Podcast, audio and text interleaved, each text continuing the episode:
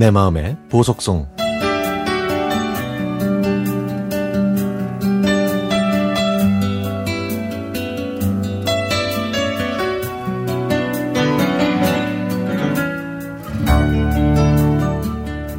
전라남도 산골에서 태어난 저는 공부가 싫었습니다.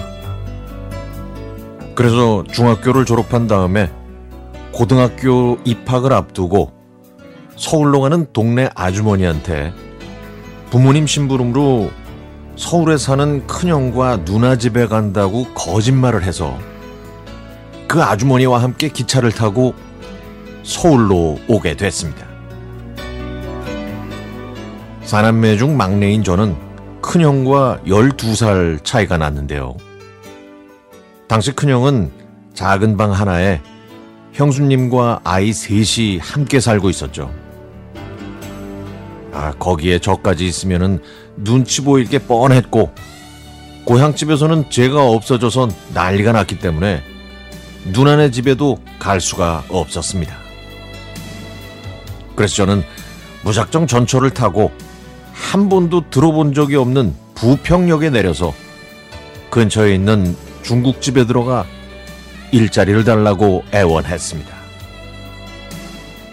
제가 불쌍해 보였는지 다행히 그곳에서 일을 하게 됐는데요. 어떻게 아셨는지 아버지가 저를 찾아오셔서 애타게 설득하셨지만 제 고집을 꺾지는 못하셨습니다. 저는 그때 스무 살도 안 됐지만 고민 끝에 기술을 배우기로 결심했습니다. 그래서 중국집 배달 일을 하면서 가까운 자동차 정비소에 무작정 찾아가 사정하고 사정하고 또 매달려서 가까스로 일을 할 수 있게 됐죠. 2년 동안 그곳에서 경력을 쌓았더니 여러 공장에서 러브콜이 왔습니다. 그래서 서울 구로동에 있는 정비업소로 옮겨서 일하다가 여기서 저보다 두 살 연상의 누나한테 생전 처음으로 사랑이라는 감정을 느꼈습니다. 하지만 제 마음을 전할 자신도 방법도 몰랐었죠. 1984년 크리스마스 이브 날에 함께 일하는 형들과 모임을 갖고 집으로 가다가 저도 모르게 그 누나가 사는 동네로 방향을 바꿨습니다. 10원짜리 동전 두 개를 넣었다 뺐다를 반복하다가 결국 그 누나와 통화하게 됐는데요. 어, 그다음부터 누나와 친해지게 됐습니다. 그렇게 2년 동안 가깝게 지내던 어느 날, 저는 누나, 그리고 누나 친구들과 함께 저녁을 먹게 됐는데요. 누나와 친구들이 대화하는 걸 보고 제가 누나를 포기해야 한다는 걸 느끼게 됐습니다.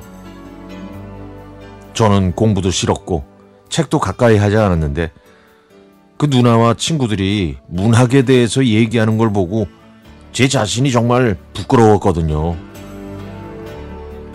며칠 후에 서점에 가서 책을 고르게 됐는데요.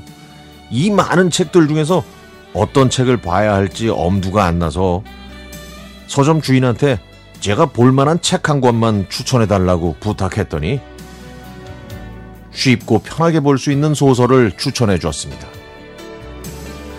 그 후로는 지금까지 꾸준하게 책 읽는 습관을 갖게 됐네요. 그리고 많은 시간이 흐른 어느 날 그 누나한테서 전화가 왔습니다. 좋은 사람 만나서 결혼한다고.